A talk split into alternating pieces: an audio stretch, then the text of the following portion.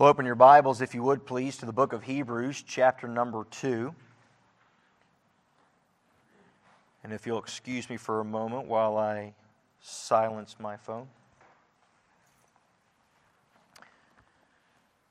As we work our way through this book, the book of Hebrews, we have noticed several things about it. But you're going to notice two dynamics of Christ uh, represented here.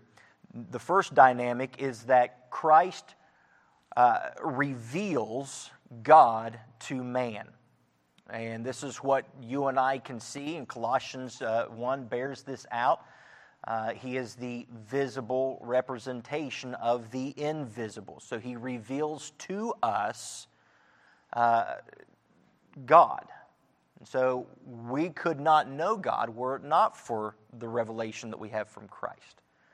But the second aspect is that he, re- he represents man before God. So he represents God before man, and now man before God. And so, ever interceding on our behalf before the throne of God is the person, the man, Jesus Christ. Before going into that, however, the preacher gives the first warning in this book, and it's found there in the first four. It is of utmost importance that we listen. And so let's notice the first four verses of Hebrews chapter number 2, please. Therefore, we ought to give the more earnest heed to the things which we have heard, lest at any time we should let them slip. For if the word spoken by angels was steadfast, and every transgression and disobedience received a just recompense of reward, how shall we escape if we neglect so great salvation? which at the first began to be spoken by the Lord and was confirmed unto us by them that heard him. God also bearing witness, bearing them witness, both with signs and wonders and divers miracles and gifts of the Holy Ghost according to his own will. For unto the angels hath he not put subjection the world to come, whereof we speak. Drop back, if you would to verse number three, and this is going to be the main focus of our message. How shall we escape if we neglect so great salvation? Father, bless this reading of your word, Father, to our hearts. Father, I'm heavy this morning and I need you to move me out of your way. I need you, Father, to speak through me as you calm my spirit. I pray, Father, that we would not allow distraction to pull us away from the truth of your word. Father, that we would not allow ourselves to be a distraction from others hearing it. Father, move in our midst. Bring about a calm to our hearts and our spirits that we would focus on you. It's in your Son's name we pray. Amen. Thank you. You may be seated. Whenever a warning is given in Scripture, it's time for us to pay attention. We need to understand that these warnings are not just kind of off the cuff or uh, uh, just because the person who's penning them down had issues that he wanted to address personally. We need to understand that there is some merit that needs to be uh, caught, understood, applied whenever we find these warnings. And so when you see words, we ought to give more earnest heed. He's, he's essentially saying it's time, folks, for us to wake up. And we have the preacher here presenting this message to Jewish believers, to the Hebrews, and he's saying, hey, it's time for us to focus. It's time for us to quit playing around. It's time for us to quit messing around with things. Let's wake up and let's take this seriously. Maybe you've been uh, uh, in a job, or, or uh, maybe you've been uh, in the midst of something where your responsibility was great. I can remember when I was being taught how to drive a forklift when I was working at the airport. The guy that was teaching me how to drive the forklift, he looked at me and he says, This is not a toy, and the first time I find you treating it as such, you're fired. Okay. Heard you. And so whenever I got on that forklift, and you know, it was it was third shift, and you know, we wanted to have fun and have forklift races. I could remember the look on his face when he said, The first time you treat it like a toy, you're fired. Because I had great responsibility in driving that piece of machinery around. You see, it's time for us to understand that there's a responsibility that it rests on the shoulders of every person who claims to be born again by the Spirit of God.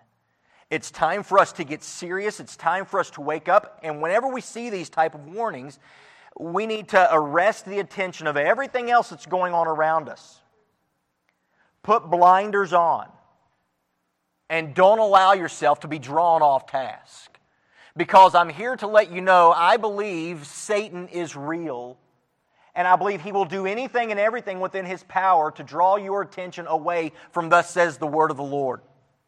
He'll do everything that he can to insert a distraction. He'll do everything that he can to draw your mind to what you need to do after this service. He's going to do everything he can to draw your attention to the watch on your wrist or on your cell phone.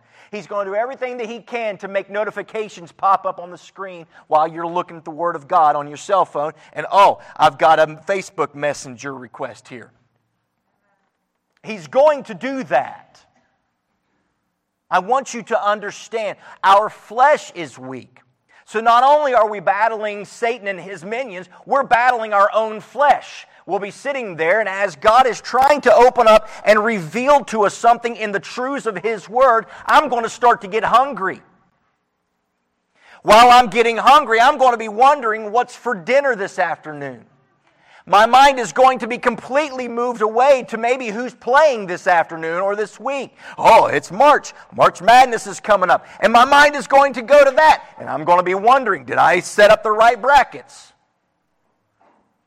I'm going to be wondering what took place this past week at work. Maybe somebody said something to me or looked at me in a funny way. And I'm going to be focused in on that. Maybe I've got a busy week coming up this week and I'm trying to organize myself and make sure that I've got my shopping list or my to do list. Organized. Understand. When God's word says take heed, it's time for us to put it all to the side and go, okay. There's some strong verbiage being used here. He says, wake up, pay attention, because this is serious. He says right there at the beginning, verse number one, therefore we, those of us who claim to be born again by the Spirit of God. Listen, I understand when someone that does not know the person of Jesus Christ ignores his word. I get it. Makes sense. But those of us who claim to be born again by the Spirit of God, who claim to be children of the Most High, who claim to have been given the gift of salvation, we ought to give the more earnest heed to the things which we have heard. We ought to do this. This is strong language. And I'm so thankful that we spent a good deal of time in chapter 1 establishing who Jesus Christ is. Because now it's time, okay, you know who he is. Now it's time for you and I to understand our responsibility in this. It's time for us, church, to wake up. Now, l- let me say it a different way. Our world is a mess. If you don't know that, you've been living with your head buried in the sand. Our world is a mess. And you want to know why? Because sin reigns. It's not because of who is in office or who is uh, who is arresting who or who, is, who has committed this crime or that crime. It's not a matter of that. The reason why this world is in such a mess and is in utter chaos is because sin is uh, rampant in our society. I'm here to let you know this once great nation is not the nation it once was. And sadly, when we say God bless America today, we're actually not saying God bless America. We're saying God bless what America used to be. And I want you to understand my heart in all of this is not to smack or to belittle or to beat down anybody or any certain nation or any people group. That is not my idea by any stretch of the imagination. My hope, my heart's desire is that we would open up our minds to what the Word of God is telling us and we can understand. You want to know why we're saying God bless what America used to be? Because the people of God have stopped listening to the Word of God, have stopped applying the Word of God, and have let the world take over. And it breaks my heart.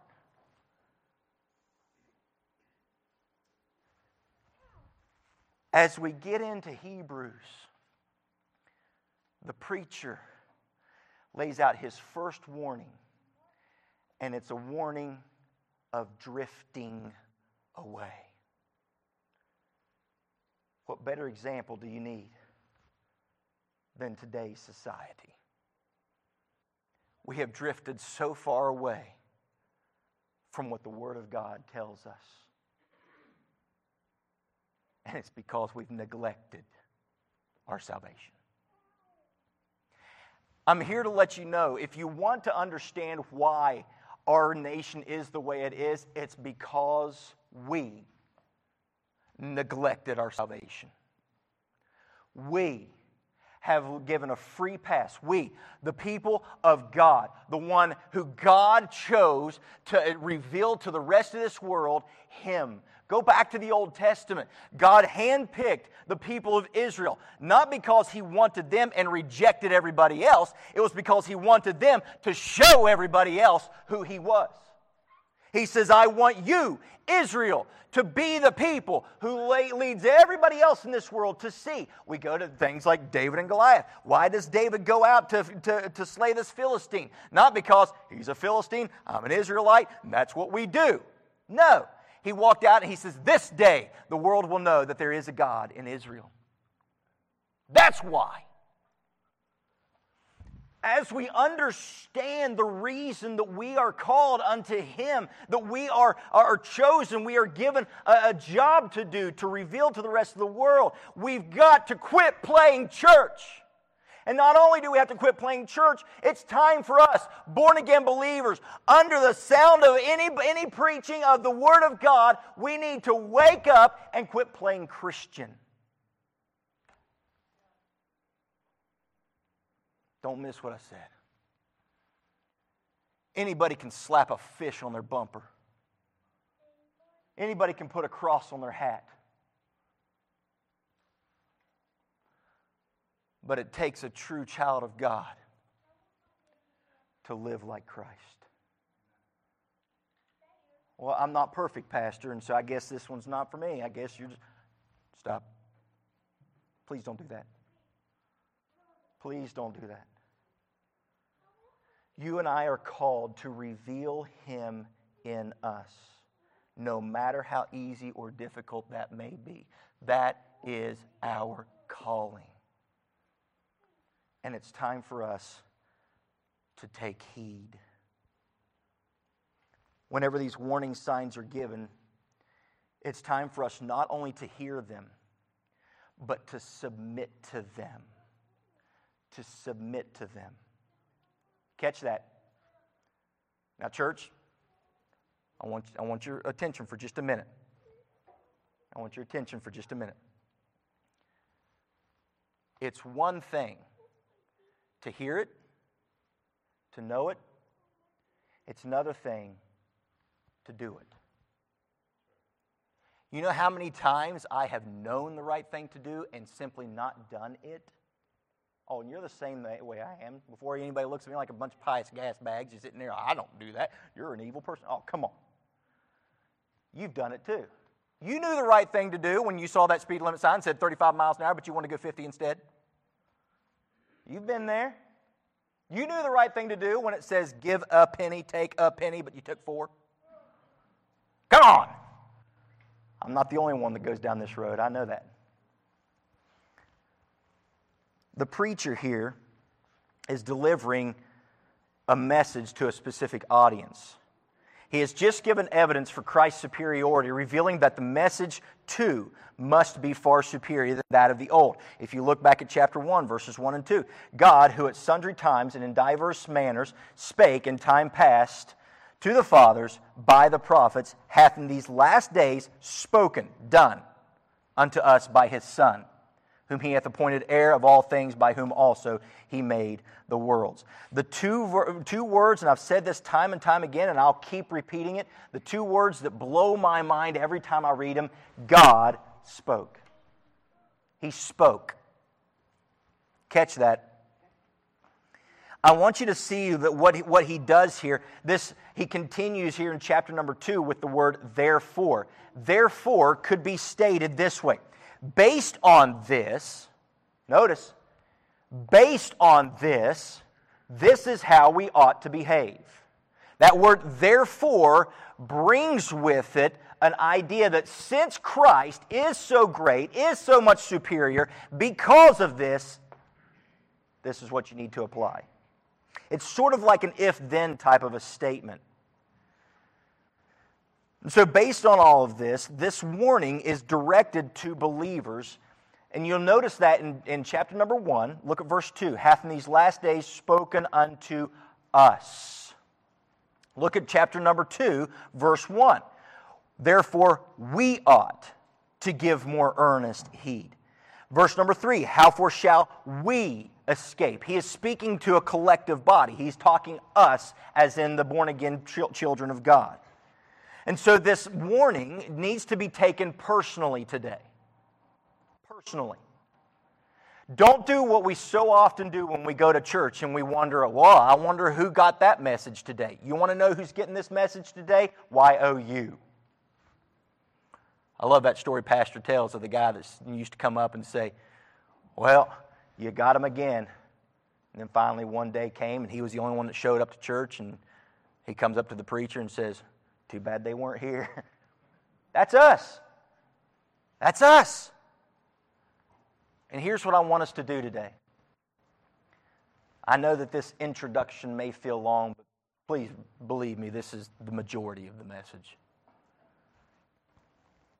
Everything in this passage is not meant for anyone sitting near you today, it's meant for you.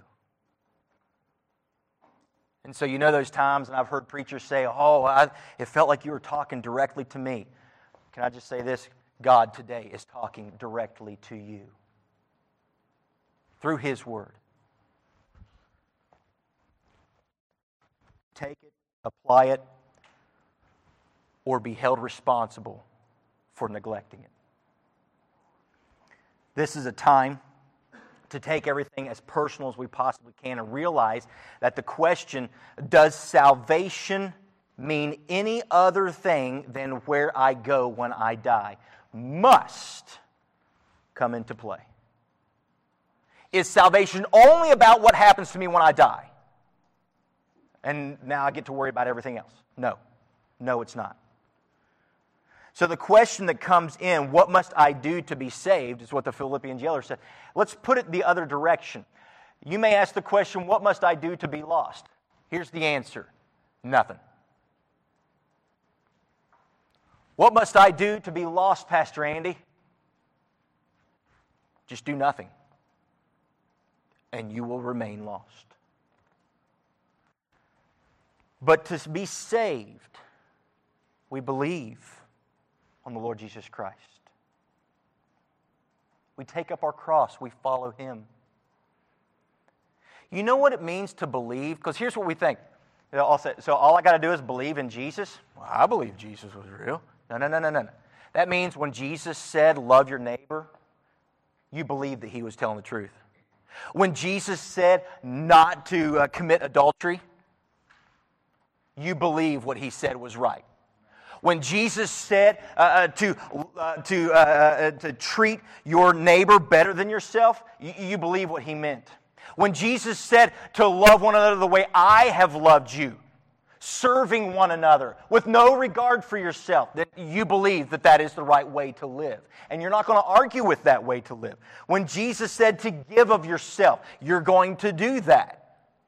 because you believe Him. It's one thing to believe in God, it's another thing to believe Him completely. The word that is given to us here, it says, uh, for the word, verse number two, uh, spoken by angels was steadfast, in every transgression and disobedience received a just recompense of reward. Notice in this that both sins of commission and sins of omission are covered. Get this sins of commission are actually things that I do. I actually do something that is sinful. Sins of omission is simply when God says, quit acting like that, and I don't. I'm sinning. When God's word says to do something and I don't, I'm disobeying Him. And yes, that's a sin. Well, I never committed, I, I, I never committed murder. I've never raped anyone. No, but when the Bible says to love your neighbor as yourself, did you? When the Bible said uh, to be ye holy, for I am holy. Well, I'm not going to worry about that one. Oh,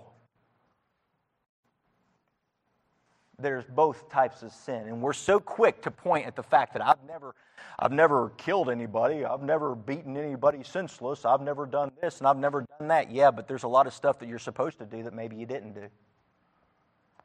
And that's just as sinful.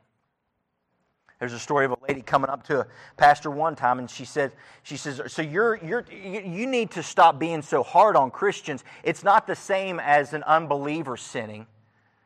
To which his, his simple response was, You know what? You're right. It's not the same when an unbeliever sins. It's when a Christian sins over an unbeliever. It's worse when a Christian sins. This is what the writer of Hebrews is telling us. Therefore, we ought to give more heed. We ought to pay closer attention Notice what else is given in this the responsibility that salvation brings.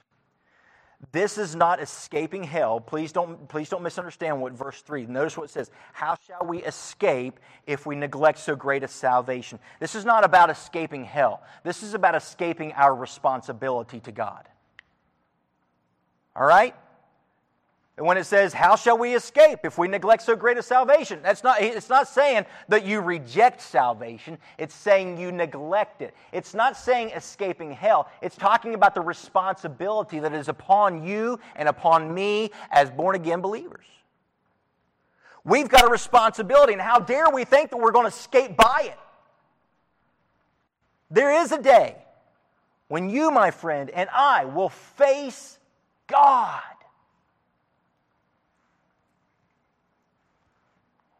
While I was on earth, I wore the title Christian.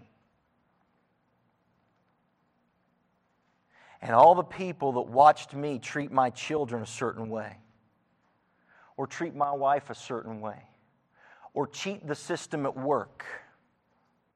Everybody that watched me drive like an idiot and not worry about who I ran over, ran into, or went past.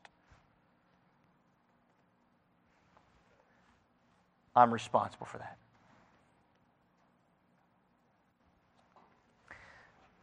Notice, as I say, this is not about escaping hell, but giving an account. The preacher here refers to just recompense in verse 2.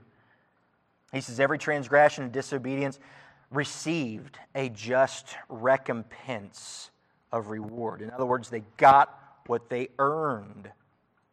You see that just recompense there. Uh, uh, it, the law was structured with cause and effect. If you do this or you don't do this, this is what will happen.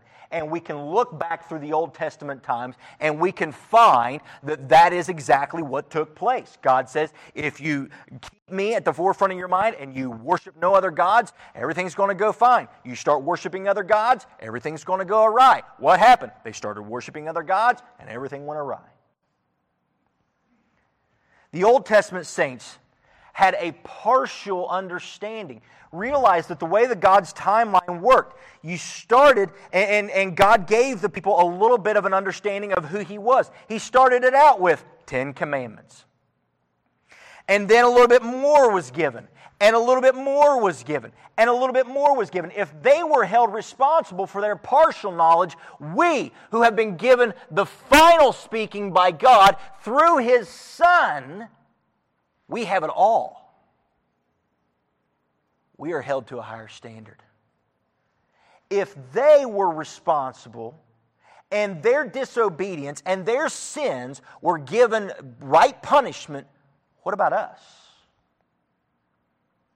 Now, realize something because I'm afraid that in today's day and time, I, you know me. If you've been around my preaching for any amount of time, you know I am all about grace. I love the grace of God. And I'm so thankful for the grace of God. We just sang a song, For by grace I am redeemed, by grace I am restored. And now I can freely walk into the arms of Christ my Lord. I love grace, but we've got to quit using grace as an occasion to sin. So many times we say, God has been gracious. God has saved me, so I can do whatever I want. He'll say, That's okay. He'll forgive me because I can do whatever I want because of grace. How dare we? How dare we? If the Old Testament saints, with their partial understanding, were held responsible, how much greater is our responsibility? Now, re- remember, the, the title of this today is Clinging to Salvation. I could say it this way for your life. Get into your mind. You're hanging over a cliff and you're grasping hold of a rope or a bar or something that is keeping you from dying. You're going to hold on pretty tight to that, aren't you? And this is what we need to do. We need to cling to salvation. Now, before we go any further, because I know what's going to happen, someone is inevitably going to say, So you're telling me I can lose it? No. I'm not telling you that. But I don't treat it carelessly. Because of my salvation, I'm going to do this. Because of my salvation, I will live this way. It is not because I'm saved, I don't have to. Because I'm saved, it doesn't matter what I do. Stop. You've missed the point of salvation.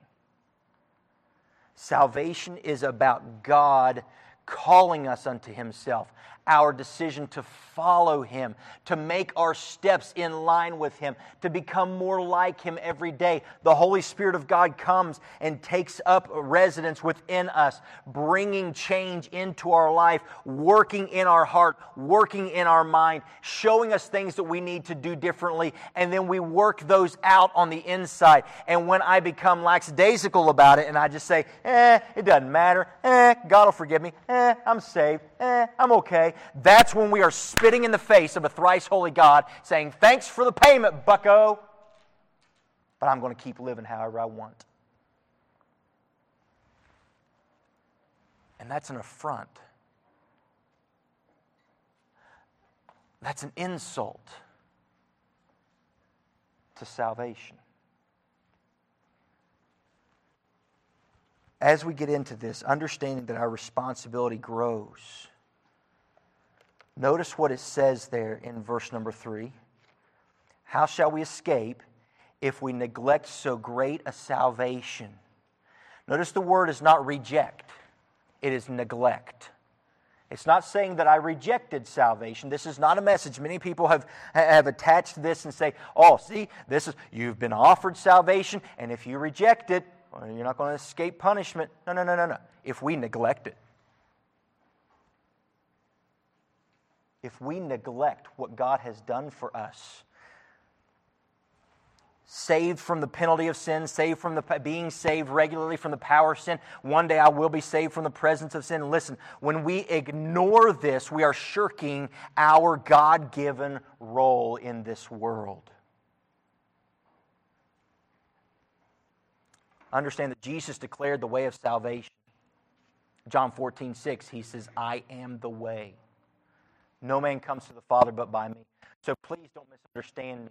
That you have some sort of, uh, uh, of role in keeping yourself safe. That's not what is being taught here. Man wants, though, his own way. Look at Proverbs chapter 16 with me. Keep your hand in the book of Hebrews and look at Proverbs chapter 16.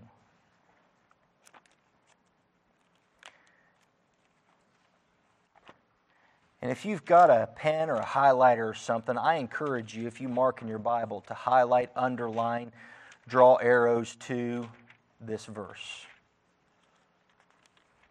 Draw your attention here. Proverbs chapter number 16. Look at verse number 25. There's a way that seemeth right unto a man, but the end thereof are the ways of death.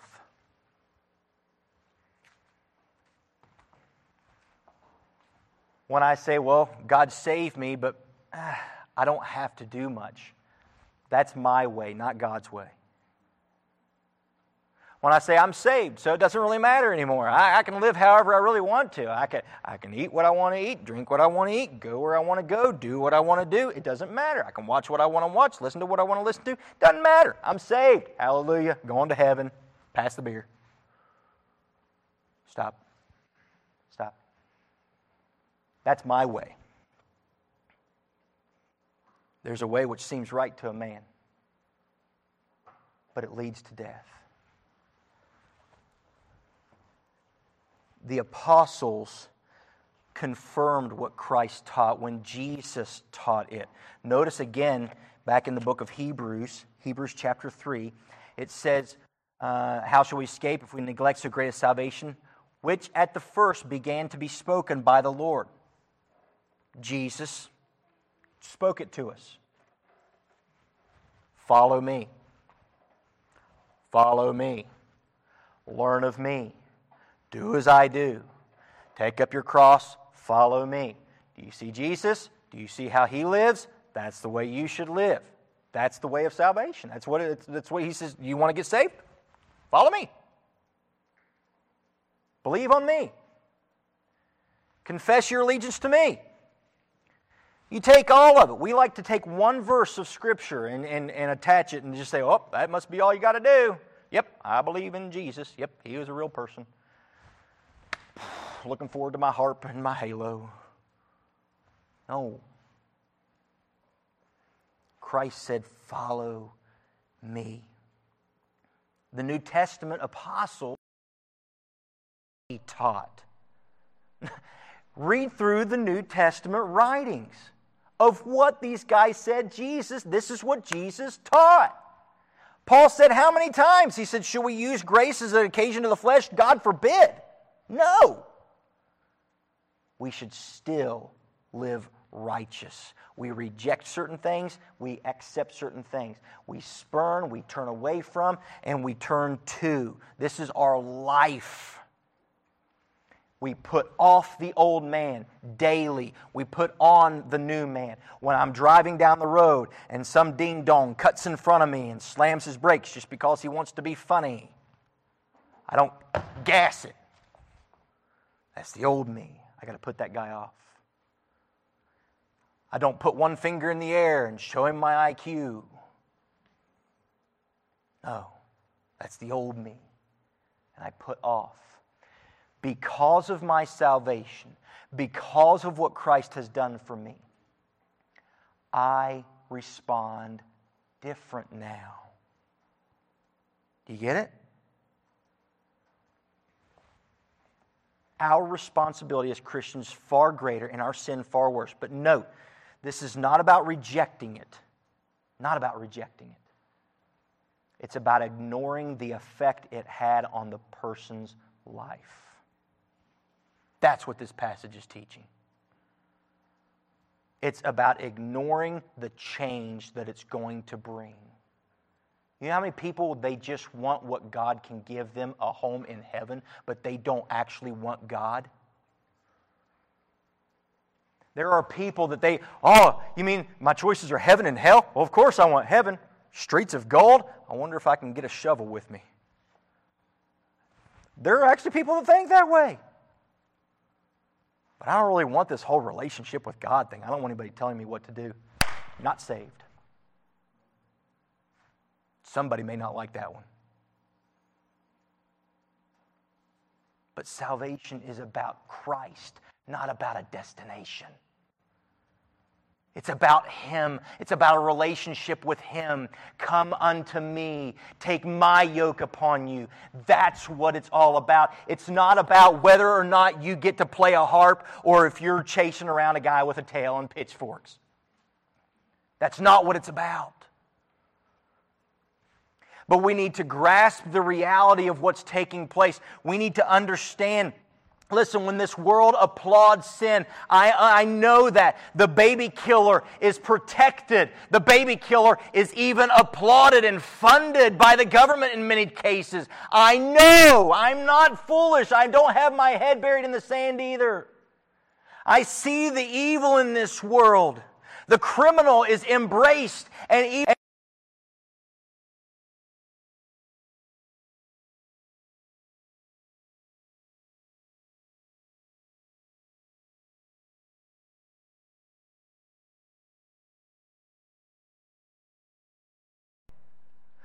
something that is an abomination to the Lord is celebrated. And the sad thing is, in many churches, they're celebrated. Sin is celebrated all around, and we got to get away from it. It's time for us to wake up and see what's going on. Children are being abused, sold for vile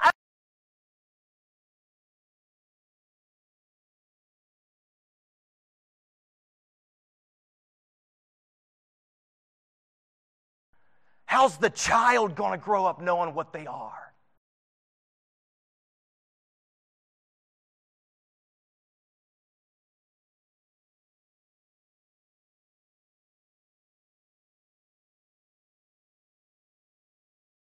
Thing is, I can understand the world acting that way. But we, who have been given the completed word of God. This is no hate speech.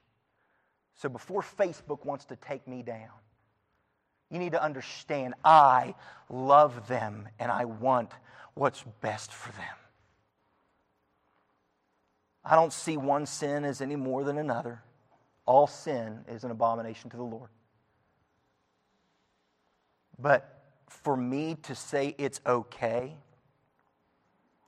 is to give a free pass and neglect the salvation that is in me.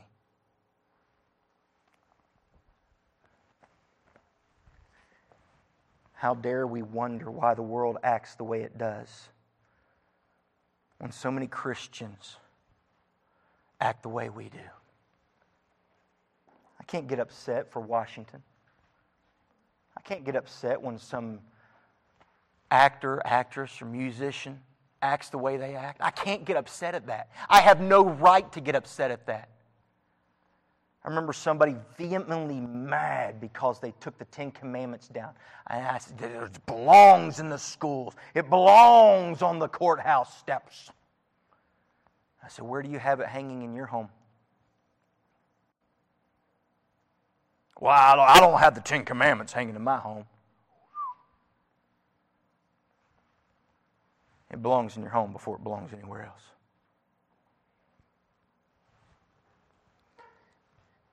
Notice this last thing, and we'll be ready to head down to the end. God verified his message in case you were wondering. Verse 4 God also bearing them witness both with signs and wonders and diverse miracles and gifts of the Holy Ghost according to his own will. God bared witness to this. You can go back to Mark chapter 16, verses 17 through 20. These guys, uh, you remember Paul? Got bit by a poisonous snake, walked over to the fire, shook it off, moved on. God empowered those people there at the beginning day to, uh, to be able to, uh, to do things that would arrest the attention of people go, whoa, they got the hand of God on them. Today, we have the completed Word of God. We don't need that. So, in conclusion, when we think about all this stuff, let's, let's wrap it up this way Christians ought never to take the Word of God for granted. Never. And today we have so many who have begun to neglect the saving work of Jesus. When Christians take part in this sin, it makes the world say, must not be that bad. I want to give you this one word today. You know, I like words. I like, I, am a, I'm a wordsmith or a word, not a aficionado. I'm a word liker, logophile. Notice what it says there in verse 3.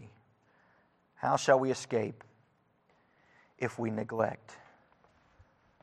It's the Greek word ameleo. It means to treat carelessly,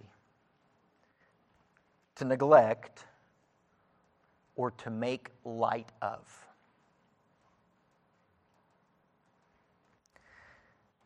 Can I ask you this morning to be honest with yourself? How do you treat salvation? When's the last time you hit your knees in tears and said, Thank you, God? Thank you for saving this wretch. Thank you for loving me. Thank you for not holding to me against me my sins, but instead you took them upon yourself. Thank you, God.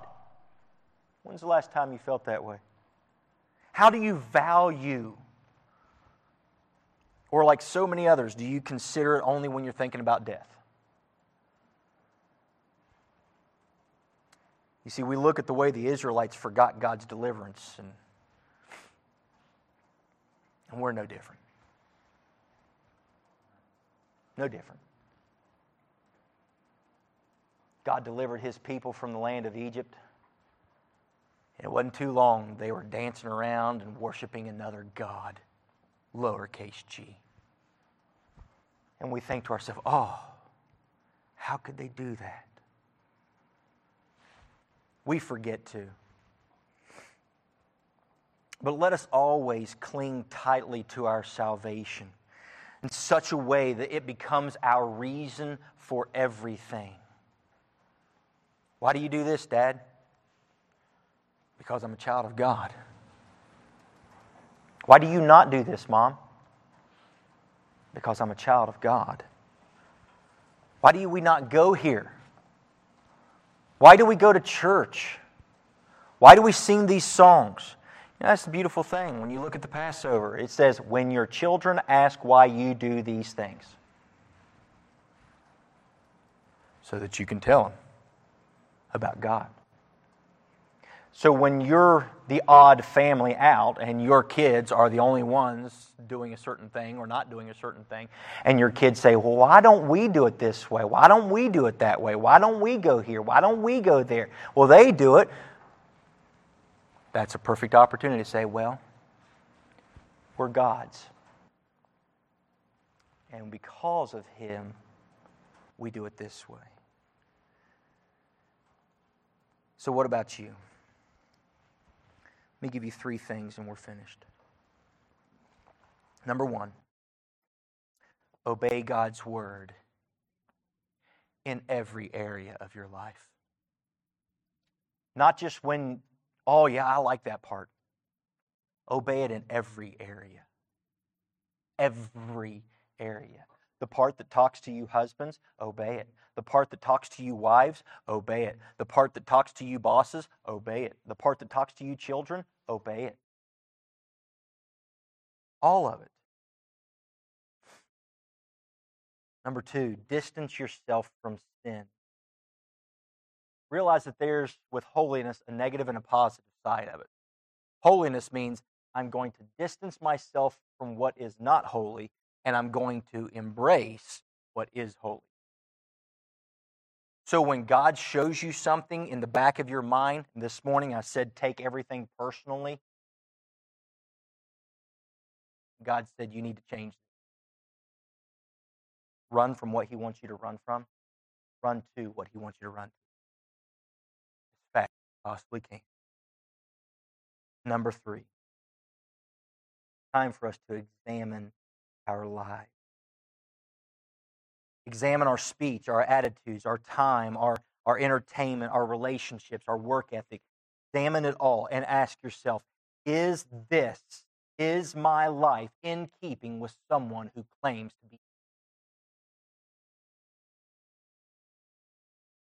The answer is no. How in the world are you going to neglect or are you going to escape the responsibility? Neglect.